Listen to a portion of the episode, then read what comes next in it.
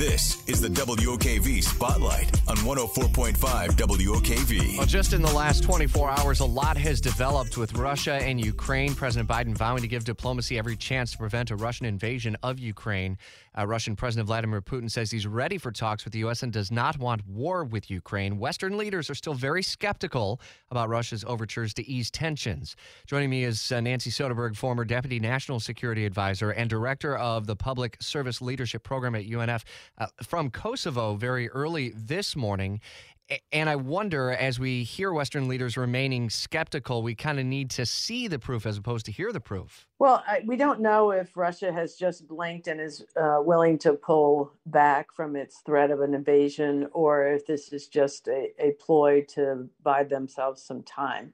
What the West has done uh, with the U.S. leadership in lockstep with the Europeans is to make it clear to President Putin that uh, should he invade uh, Ukraine again, he's already done it once, uh, the costs will be extremely high, um, including potentially the what they're calling the nuclear option, kicking him off the the SWIFT banking code, which would um, basically make uh, business very difficult for him.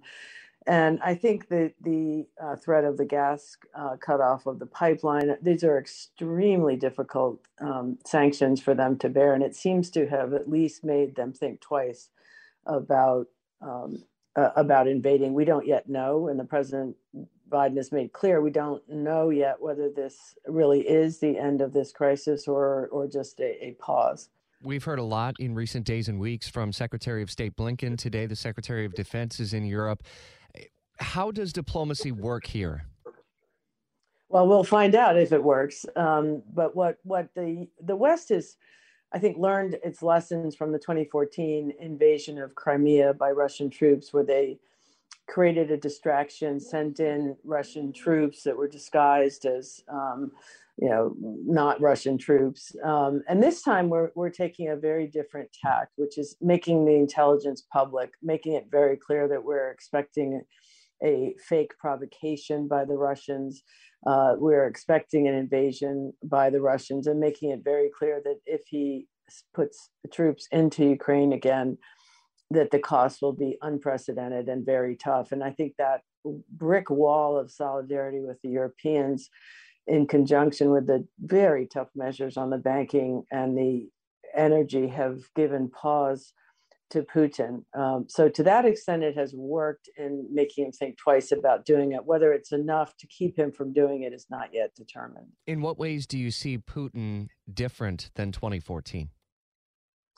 I, I don't think he's different at all. He he's invaded Georgia. He's invaded Ukraine.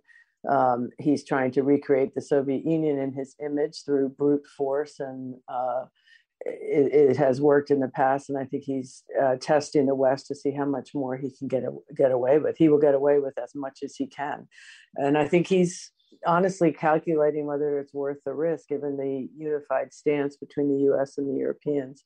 This is someone who um, has ruined democracy in his own country. It's corruption. He's the media is not free. The opposition in jail. He's murdered his opponents. He's murdered journalists um, and he's lopped off territory of two of his neighbors with intention to do more. So it's very clear what his intentions are. We don't yet know what his calculations will be facing this very tough wall from from the west. What kind of conversations might be happening behind the scenes as those who are closest to President Biden are in his ear? Well, I think there's a lot of intelligence going on. They've made more of it public than they usually do in the past. It's clear that we're watching the troops, that we're um, intercepting what their plans are and making them public immediately. Um, there's a lot of negotiations going on among the Europeans. The Germans are going to be very hard hit with these energy sanctions. And so there was a lot of shoring up there from the Europeans and the U.S. Um, the French have taken the lead in in some of the diplomacy, and so the the Europeans and NATO are all talking to themselves to make sure that we send more troops to Europe to make sure that there's solidarity among the NATO members in um, protecting any potential flanks um, that Putin might think about uh, invading a NATO country. I think we've taken that off the table, and so the question is um, do we need to do more or have we sufficiently deterred Putin? I, I don't think anyone knows the answer to this that question right now. Going to be uh, an answer that will likely come over the next several hours, days, maybe weeks ahead. And we'll stay on top of all the developing details. Nancy Soderberg is former Deputy National Security Advisor and Director of the Public Service Leadership Program at UNF. Thanks.